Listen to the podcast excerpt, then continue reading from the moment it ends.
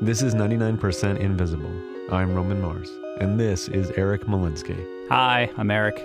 Eric is an independent producer in New York City. Brooklyn, of course, like most public radio producers here. But before Brooklyn, Eric spent 10 years in Los Angeles. Yeah, when I was in LA, I used to hear this story pretty often, and the story, it's almost like a fable. LA had this, you know, amazing transportation system called the Red Car, and it was this trolley that covered the entire city. And then after World War II, either Ford or GM bought the Red Car, had it dismantled, and then built this, you know, horrible freeway system that created the sprawl and gridlock of today. What the hell's a freeway? Eight lanes of shimmering cement running from here to Pasadena. Smooth, safe, fast. Traffic jams will be a thing of the past. And you know, the first time I heard the story, I thought, well, that that sounds familiar. It must be true. I, I feel like I've definitely heard this story before. That's because it's the plot of Who Framed Roger Rabbit. Come on, Eddie, where's your sense of humor? Or at least it's the evil scheme that Christopher Lloyd reveals at the end of the movie. Come on. Nobody's gonna drive this lousy freeway when they can take the red car for a nickel. Oh, they'll drive. They'll have to. You see, I bought the red car so I could dismantle it. What the?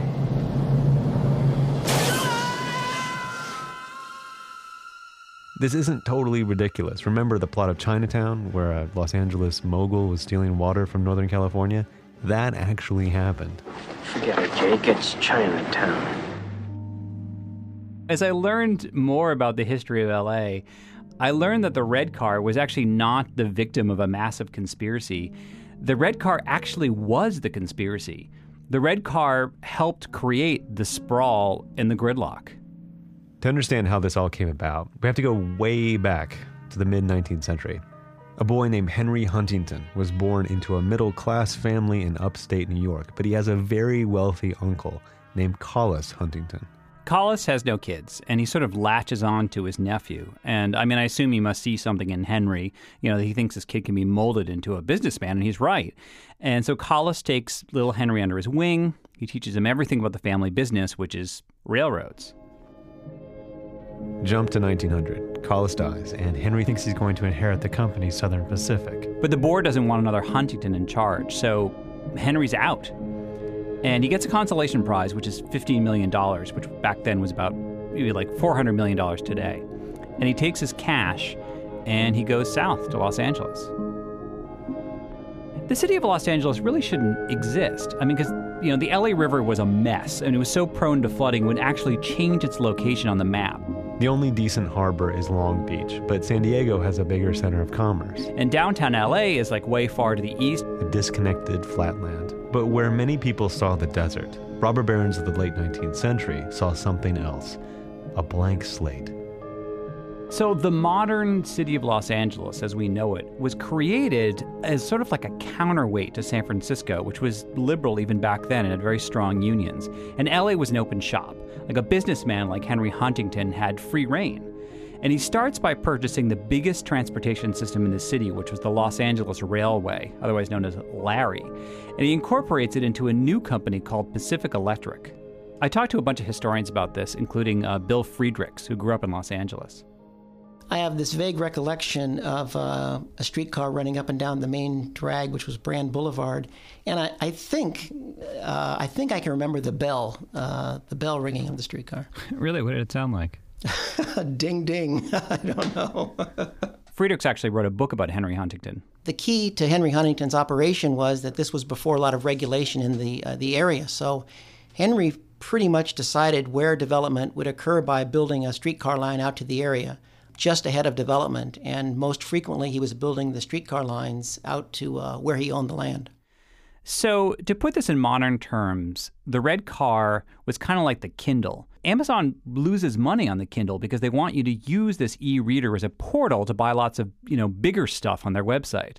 And so the red car was a portal to get you to buy other bigger stuff from Henry Huntington. Like your entire life. He never really made money with the Pacific Electric, but it took people out to uh, to his subdivisions, where he sold them land, frequently sold them water. He controlled some water companies. He also established an electric operation called the Pacific Light and Power Company.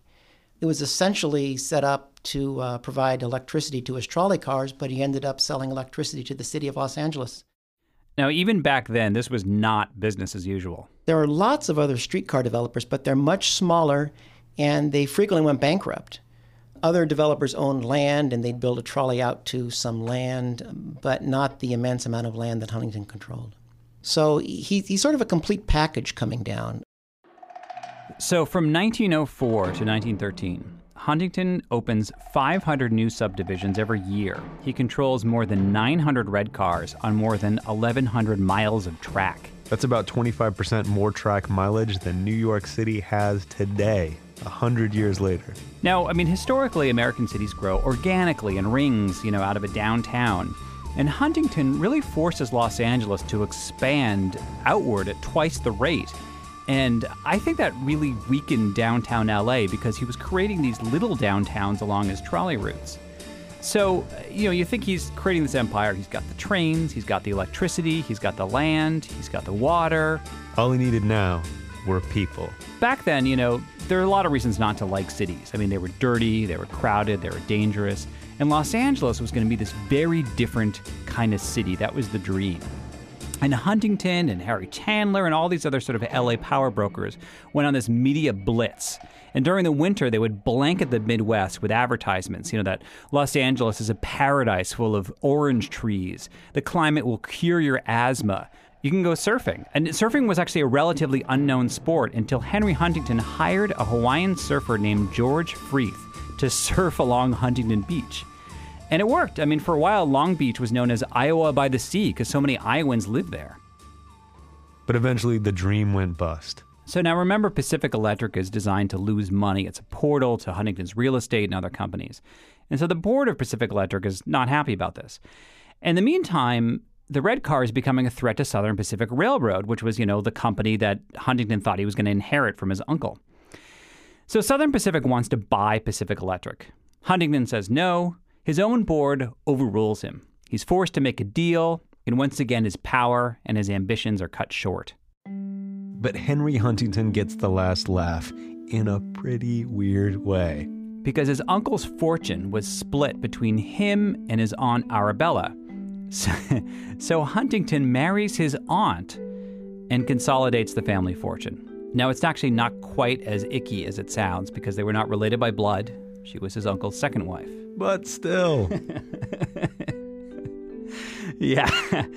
So Huntington actually lives happily ever after with his wealth and his aunt, his aunt slash wife, and he he brings a lot of beauty to Los Angeles. He creates Huntington Gardens, the Huntington Library. He dies in 1927, and I don't know if he knew yet, but it was clear already to historians looking back that the red car was doomed.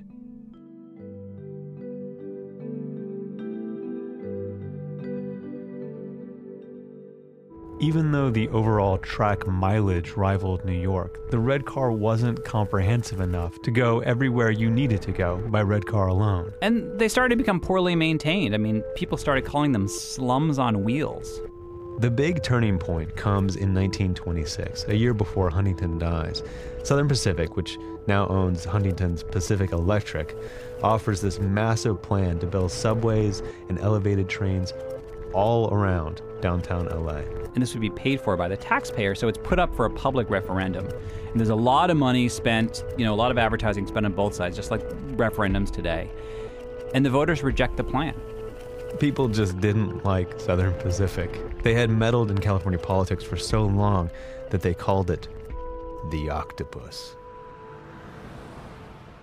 Okay, so now remember the original sort of conspiracy theory that the car companies bought up the red car and tore them down and built up the freeways. So there was a subsidiary of General Motors called National City Lines, and they did buy trolley cars and they converted them into bus routes. And there were people at the time that thought it was a conspiracy. This wasn't this conspiracy that suddenly, you know, people discovered 50 years later. But the fact is Pacific Electric was doing the same thing to their own trolley cars. As freeways became the norm and the red car became a thing of the past, you can see how a conspiracy theory could become cemented into the public imagination. So when I first saw a map of the red car lines, I actually thought it was an early map of the freeways, which makes sense. These are the routes that people were using to get around. And in some cases, like the Cahuenga Pass, trains were actually dismantled to make way for the Hollywood Freeway. Santa Monica Boulevard is paved over a trolley route, and sometimes, you know, when I was heading to the 405, I'd actually drive over these phantom tracks. LA's first freeway, the Arroyo Seco Parkway, which connects downtown to Pasadena, opened in 1940. A few years later, city planners proposed another plan for elevated railroads that was rejected by the city council. The last red car ran in 1961. And you have to think it was, in a way, a victim of its own success. Henry Huntington's goal was to connect his far flung properties and create a decentralized city that you'd need a mass transit solution to get around. The problem was, he couldn't provide it. Over time, LA was so spread out that it overtaxed what the red car was capable of servicing. I like to imagine, you know, if it's 1960 and I'm driving along the 10 freeway, I mean, I'm sure there was traffic, but it must have been pretty smooth because I mean, the freeways that exist now were the same freeways back then, but built for a much smaller population. So they must have seemed like a really impressive solution at the time. And today, Angelinos can appreciate the great solution of their highway system for hours and hours and hours and hours and hours and hours and hours and hours. hours and hours.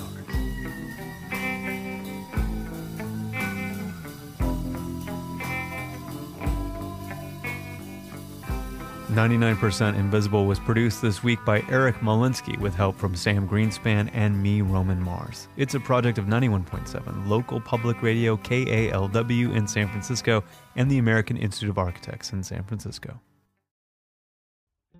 We often don't think of winter as a time of growth or creation, but if you think about it, it's the perfect time to create your own website because you're cooped up, you're thinking about being productive, and now Squarespace can help you do it. With Squarespace, you can take your cool ideas, your creative content, your services and goods, and you can turn them into a beautiful website in just a few clicks. This is because their easy to use templates are created by world class designers, and then you have the ability to customize the look and feel and the different settings for your own needs. For example, my site, romanmars.com, I made with Squarespace. The landing page features a close-up of me talking to a microphone, so it has my, you know, my very handsome beard. But if I should ever shave it, I don't have to wait for my web guy to change the photo. I can do it myself, and maybe the next photo will feature my soulful eyes. On one of the pages, I've also picked out some of my favorite episodes of 99% Invisible to share, and the audio is conveniently embedded, even on mobile. Try it yourself. Go to squarespace.com slash invisible for a free trial, and when you're ready to launch, use the offer code INVISIBLE to save 10% off your first purchase of a website or domain.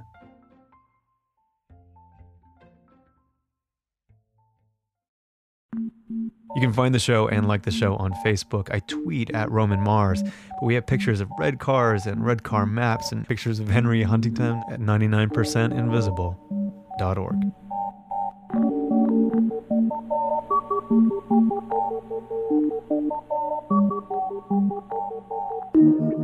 Radiotopia.